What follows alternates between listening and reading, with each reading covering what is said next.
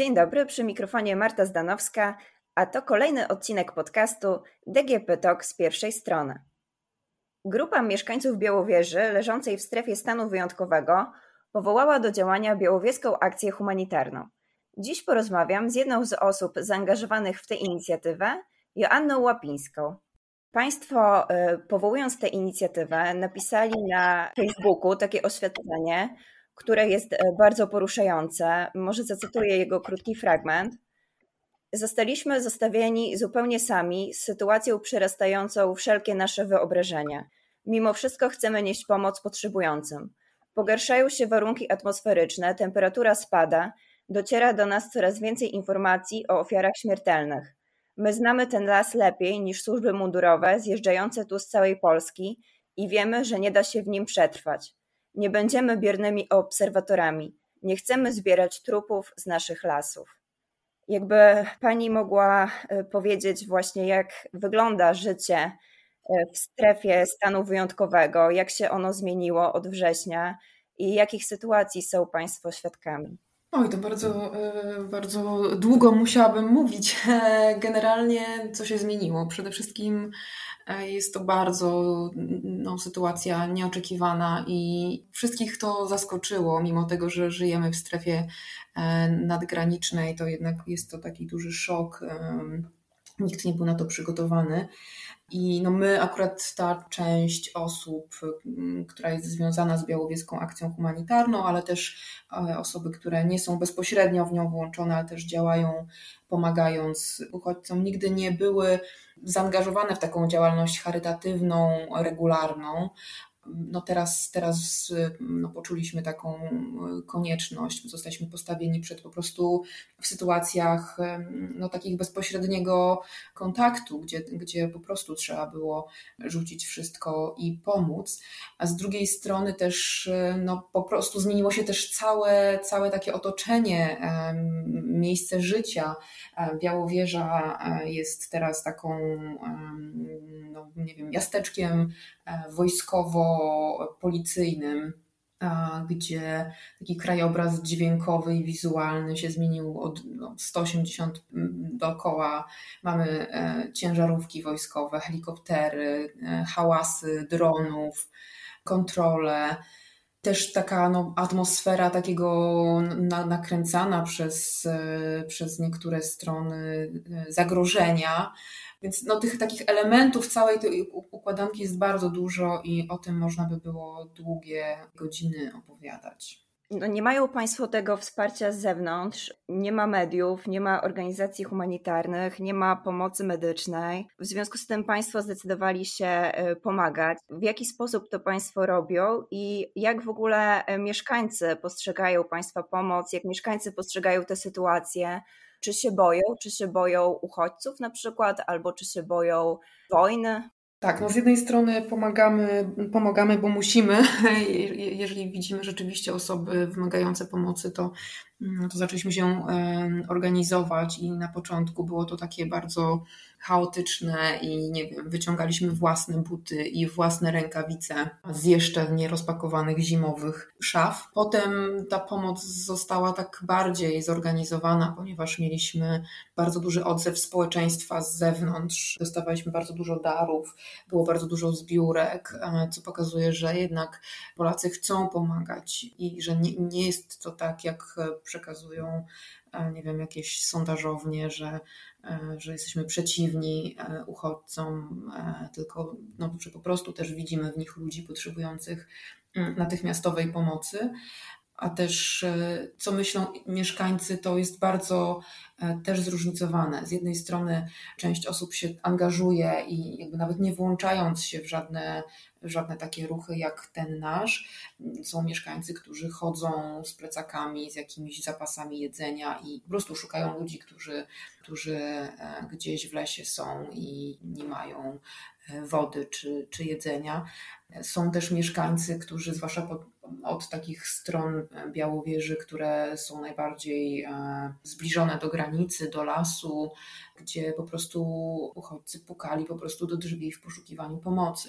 I wiem, że często też taką pomoc znajdowali, co, co jest takie bardzo też budujące.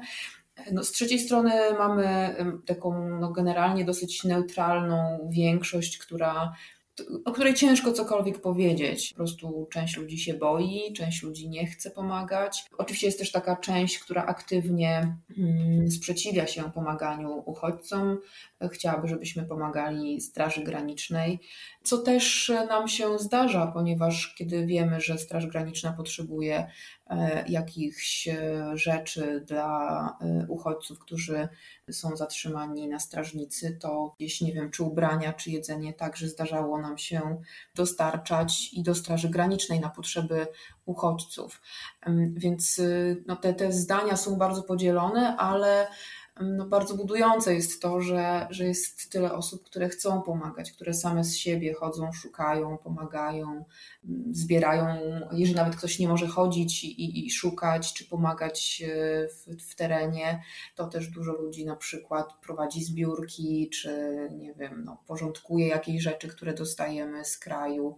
Także to no, bardzo, bardzo złożony obraz tak naprawdę jest tego, co ludzie myślą i co ludzie robią. A y, jak oceniają Państwo działania właśnie służb i polskiego rządu w tej sprawie? Czy Państwo dzięki temu stanowi wyjątkowemu czują się jakoś bezpieczniej dzięki obecności tych służb?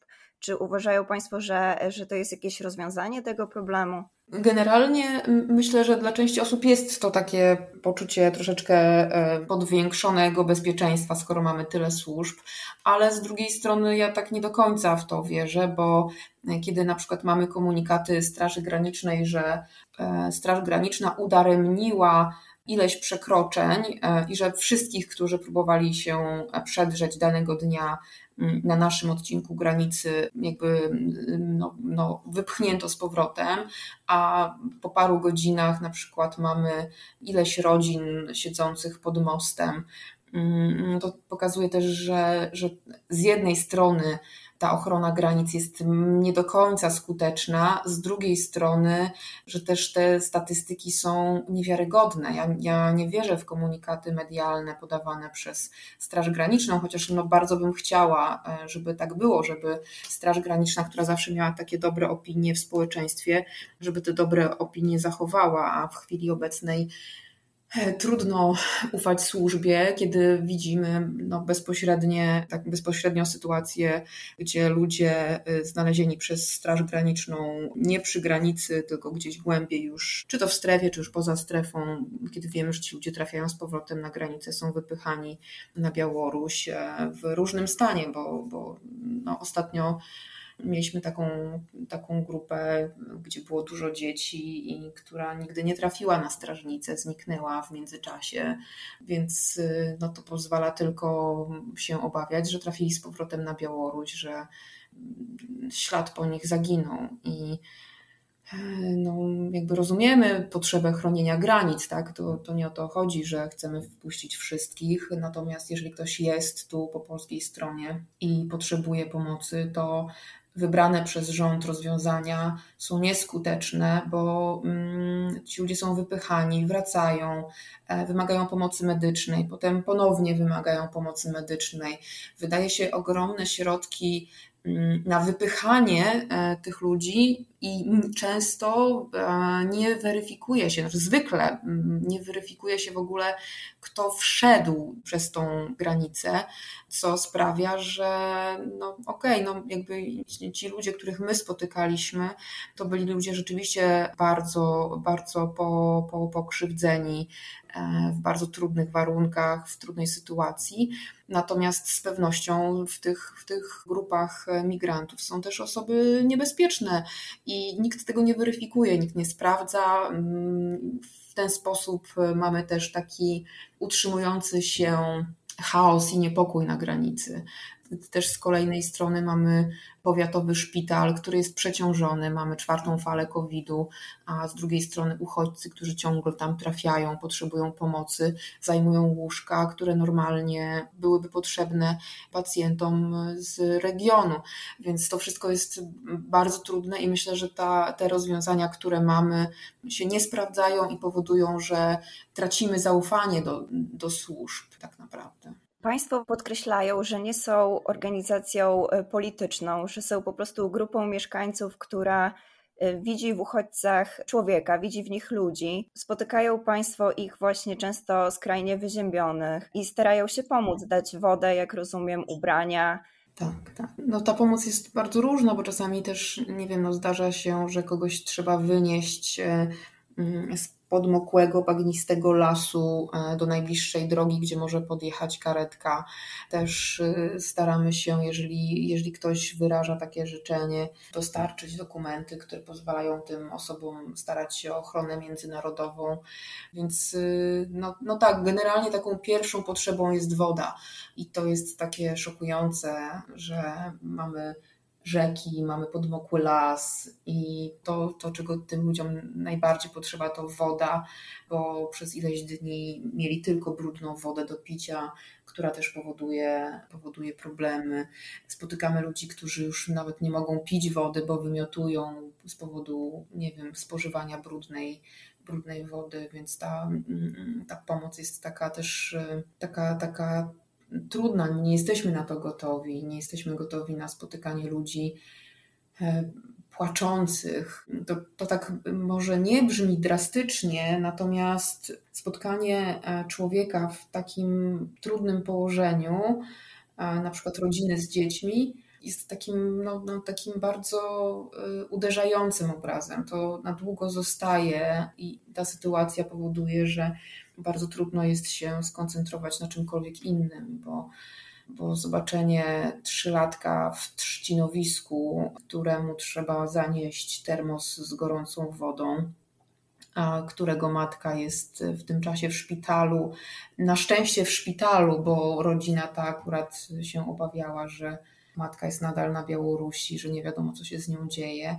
I tutaj akurat ta rodzina y, miała to szczęście, że udało jej się odnaleźć i połączyć, ale ten obraz na przykład dzieci, które nocują w trzcinowisku w XXI wieku, to jest takie no, bardzo, jakby, no, ja, nie, ja nie mówię, że, że ci uchodźcy są, nie są tym naszym centrum uwagi w tej chwili, ale że że dla nas, jako osób tu mieszkających, niegotowych na to, to też jest takie zderzenie z, z czymś takim no, niespotykanym.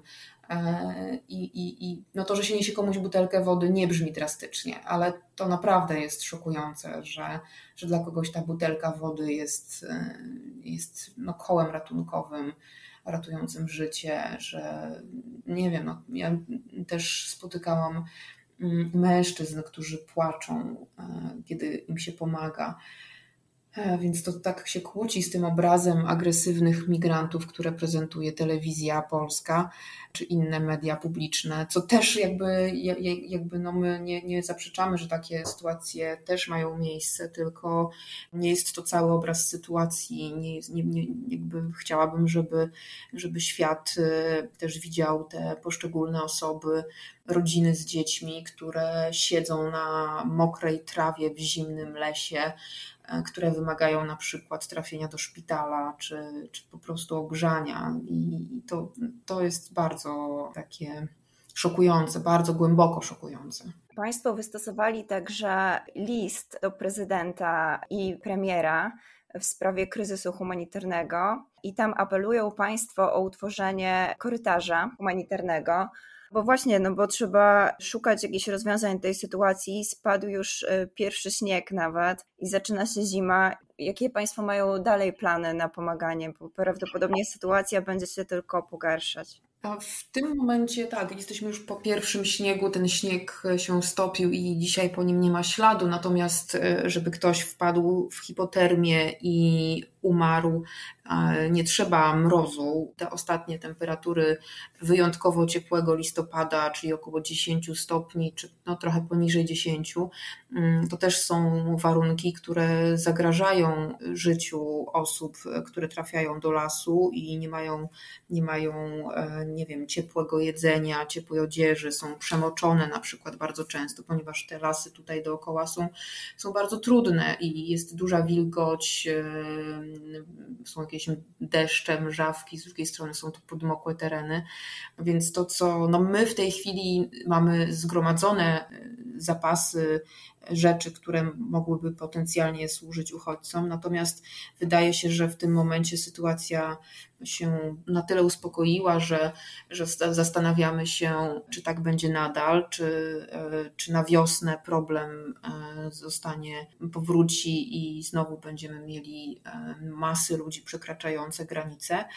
Trochę tak też wydaje nam się, że że jeżeli, że generalnie, jeżeli mm, uchodźcy będą wracać, to akurat ten nasz odcinek w Białowieży jest taki najtrudniejszy do przekroczenia, więc pewnie, pewnie też Białorusini będą ich kierować bardziej na południe czy bardziej na północ, gdzie nie ma tak wielkiego kompleksu leśnego, no bo Puszcza Białowieska jednak jest takim no, nietypowym lasem, pełno tu zwalonych pni, suchych drzew, e, więc to, to, to jest bardzo trudny, trudny las do pokonywania.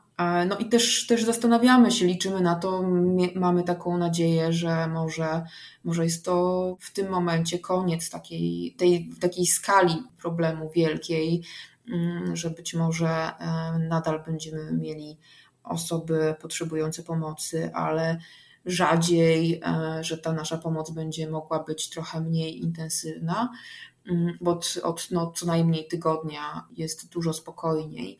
Natomiast wiemy, że w okolicznych miejscowościach nadal mm, ludzie spotykają uchodźców w terenie i że ta pomoc nadal jest potrzebna. Natomiast co się będzie działo zimą, to trudno przewidzieć. Myślę, że Białoruś i Łukaszenka są tak nieobliczalne, że wszystko się może wydarzyć.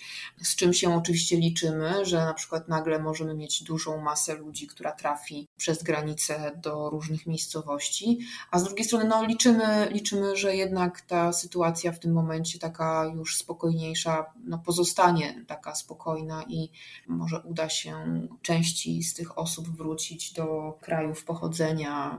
Nie wiem, no to jest, to jest wszystko zagadka i z, nie, z, no, z niepokojem patrzymy z jednej strony na to, co się dzieje za oknem, jaka jest pogoda, z drugiej strony no, sprawdzamy, jakie są wiadomości, bo tego nie wie nikt. Wydaje się, że sporą pomocą dla państwa byłoby właśnie wpuszczenie służb medycznych, wolontariuszy, organizacji zajmujących się pomocą y, humanitarną, no bo tutaj lokalna służba medyczna dysponuje dwiema karetkami na cały powiat i tak jak pani wspomniała, jest też pandemia COVID-19. Tak, tak, tak, a też y, oprócz tego, że, że służby medyczne czy organizacje pomocowe, bo rzeczywiście my nie jesteśmy osobami kompetentnymi w tym zakresie, robimy co możemy, no ale jakby my, my, dopiero zaczęliśmy, nie wiem, na przykład e, brać udział w szkoleniach z udzielania pierwszej pomocy. To jest wszystko dla nas, dla nas nowość, ale też widzimy wielką potrzebę mm, wpuszczenia tutaj na miejscu dziennikarzy, bo jeżeli komunikaty Straży Granicznej przestają być wiarygodne, to tylko dziennikarze e, mogą być tą taką siłą pokazującą niezależny obraz sytuacji bo mm, no, to, w jaki sposób wyglądają, wyglądają te, te agresywne ataki, czy w jaki sposób rzeczywiście e, wyglądają ludzie, którzy potrzebują pomocy w lesie. Myślę, że ten obraz e, powinien być obrazem, który przekazują dziennikarze, a nie tak jak jest obecnie, że jedynym źródłem informacji jest Straż Graniczna plus, plus osoby mieszkające w strefie e, stanu wyjątkowego. To, o czym Pani mówi o mediach, też jest bardzo ważne, bo rzeczywiście teraz jesteśmy zdani albo na narrację służb białoruskich, albo na, na służby granicznych i do końca nie wiemy, jak wygląda sytuacja, dlatego też bardzo istotne są relacje państwa jako mieszkańców regionu. No i właśnie Państwo spotykają spotykają często tych uchodźców, widzą ich. To, że Państwo mówią o tym, że to są często wyziębieni ludzie, rodziny, dzieci, to jest właśnie bardzo ważna informacja na temat tego, jak sytuacja wygląda i na ile ci ludzie stanowią e, zagrożenie. Ci ludzie, których ja widziałam i ci ludzie, których widzieli inni, którzy pomagają, to zawsze były dramatyczne historie osób, które już nie mogą się ruszać, na przykład, które nie mogą już pić, bo wymiotują wszystkim, co, co próbują przełknąć. To są osoby, które leżą, które z trudem wstają, które mają poranione nogi. Więc my tego zagrożenia e, nie widzieliśmy i nie mieliśmy z nim do czynienia. Natomiast ja nie, nie zaprzeczam, że tak też może być. Natomiast my widzimy generalnie ludzi w bardzo dramatycznych e, okolicznościach i to, że to są często e, rodziny z dziećmi, nie oznacza, że jeżeli jest, są to grupy, które składają się z samych mężczyzn, to mamy im nie pomagać, ponieważ no, dla mnie to jest takie też no okej, okay, jeżeli to są dzieci, no to wiadomo, że, że dzieciom jest trudniej, kobietom jest trudniej, ale to nie oznacza, że jeżeli mamy mężczyzn, grupę mężczyzn w terenie, którzy potrzebują jedzenia i picia i, i nie mają żadnych, żadnych zapasów i, i są przemarznięci, to nie oznacza, że, że mamy zostawić ich e, własnemu losowi, że mają umrzeć e, z głodu i chłodu mm, w naszym polskim lesie, e, bo no, bycie mężczyzną nie oznacza, że się jest gotowym na śmierć w każdych warunkach. Czy, czy umiera kobieta, czy mężczyzna, to myślę, że no, nadal jest to śmierć i, i że nikt z tych ludzi też nie chce umierać. To, to tak łatwo ciągle mówić o tych kobietach i, i, i dzieciach, bo to jest taki obraz najprostszy, ale i, I tak rzeczywiście jest. Natomiast dla mnie ten obraz płaczących mężczyzn jest taki, taki bardzo poruszający. Kiedy, kiedy widzi się mężczyznę, który normalnie pracował w swoim kraju, był kucharzem, czy nie wiem, informatykiem, a leży w naszym, w naszym polskim lesie i płacze, bo zobaczył, że ktoś przyszedł mu pomóc, no to, to jest mm, bardzo trudne. E, nie można jakby zostawić tego mężczyzny tylko dlatego, że jest mężczyzną. No bo rzeczywiście mamy tak, że są grupy z kobietami dziećmi, ale też zdarzają się po prostu grupy samych mężczyzn. I no ja, ja tutaj nie chcę różnicować, że, że mężczyzn zostawiamy, niech sobie radzą, a kobiety i, i dzieci ratujemy, bo to też nie, myślę, że to nie jest e, słuszne podejście. Ale tak, to te osoby, które my spotykamy, no to rzeczywiście bardzo są pokrzywdzone, cierpiące, e, głodne, e, słabe, leżące. No taki totalny obraz biedy i rozpaczy. A potem też jakby tak pokazując drugą stronę tego obrazu, potem mm, czasami widzimy e, te osoby, kiedy na przykład część z nich trafia do szpitala i widzimy ich e, już e, przebranych, umytych, ich obraz się zupełnie zmienia. To są wtedy tacy no, po prostu sympatyczni, mini ludzie, już nie takie zabiedzone ludzkie wraki, które my spotykamy w lesie, tylko no po prostu to są, to są ludzie pełni wdzięczności, że ktoś im pomógł. E, no, nie mówiąc już o tym, że, że dla wielu z nich dostanie szczoteczki do zębów i pasty e, i mydła jest e, no, taką chwilą powrotu do normalności. Ja bym chciała na koniec jeszcze zapytać, co ta sytuacja zmieniła w Was jako mieszkańcach Podlasia, bo Państwo w tym oświadczeniu piszecie też o tym, że ta sytuacja dla Was nie skończy się wraz z wyjazdem służb i że zostanie w Was e, na długo. Te dramatyczne wybory moralne, przed którymi obecnie stoicie, to codzienne funkcjonowanie w klimacie wojny, dla wielu utrata możliwości pracy zarobkowej, Wiadomo teraz y, turystyka, która była takim bardzo mocnym punktem waszego regionu, też nie funkcjonuje. Co w was zostanie po tej sytuacji? E, tak, na pewno taka niepewność, e, kiedy ta sytuacja znowu wróci, bo myślę, że jeżeli Łukaszenka odkrył, że to działa na Europę, to, to tak łatwo tej metody wojny hybrydowej nie, nie, nie porzuci, więc przede wszystkim niepewność, e, co będzie dalej, że to życie w strefie przygranicznej nie jest takie piękne, jak nam się wydawało, że spokojny las przestał być spokojnym lasem i miejscem wypoczynku, ale stał się takim, mm, na pewno dla, dla jakiejś, jakiejś grupy osób stał się grobowcem, więc myślę, też dużo ludzi się obawia, że, że będziemy znajdować ciała. Na przykład, nie wiem, no, dzieci mają obóz wojskowy z okien przedszkola widoczny. Pytanie, jak one to sobie w sobie przetrawią. Branża turystyczna ucierpiała bardzo mocno. Najpierw mieliśmy COVID, a teraz mamy mm, stan wyjątkowy i to wszystko trwa i to wszystko uderza w, tutaj w lokalną społeczność, która w dużej mierze właśnie z, działa w ramach mm, biznesów turystycznych, nie tylko kwatery, ale też przewodnicy, mm, restauracje.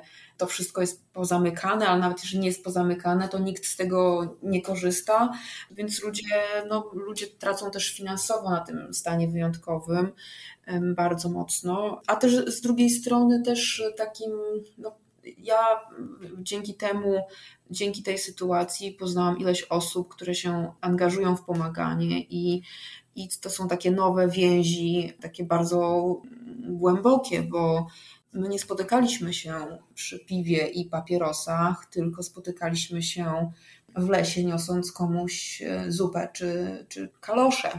Więc te nowe więzi i tak jakby no, obraz osób, które pomagają, jest takim budującym elementem tego wszystkiego, ale jednak trauma e, zostanie na pewno nie tylko w tych pomagających, ale generalnie jest to jakiś taki doświadczenie, które na całej społeczności mieszkającej, nawet nie tylko w, w, strefie stanu wyjątkowego, bo ludzie, którzy mieszkają wokół strefy, także w dużej mierze biorą udział i w pomaganiu, i um, cierpią też e, z tego powodu, też spotykają uchodźców na swojej drodze, więc no, my tu w strefie stanu wyjątkowego bardziej, natomiast e, okoliczne miejscowości i mieszkańcy tych miejscowości także odczuwają problemy e, związane z tym, że no takie trudne doświadczenie będziemy kiedyś mieli za sobą. Bardzo dziękuję za rozmowę. E, naszym gościem była Joanna Łapińska z Białowieskiej Akcji Humanitarnej. Dziękuję bardzo. Dziękuję, do, do usłyszenia. Podcast realizowała Dorota Żurkowska.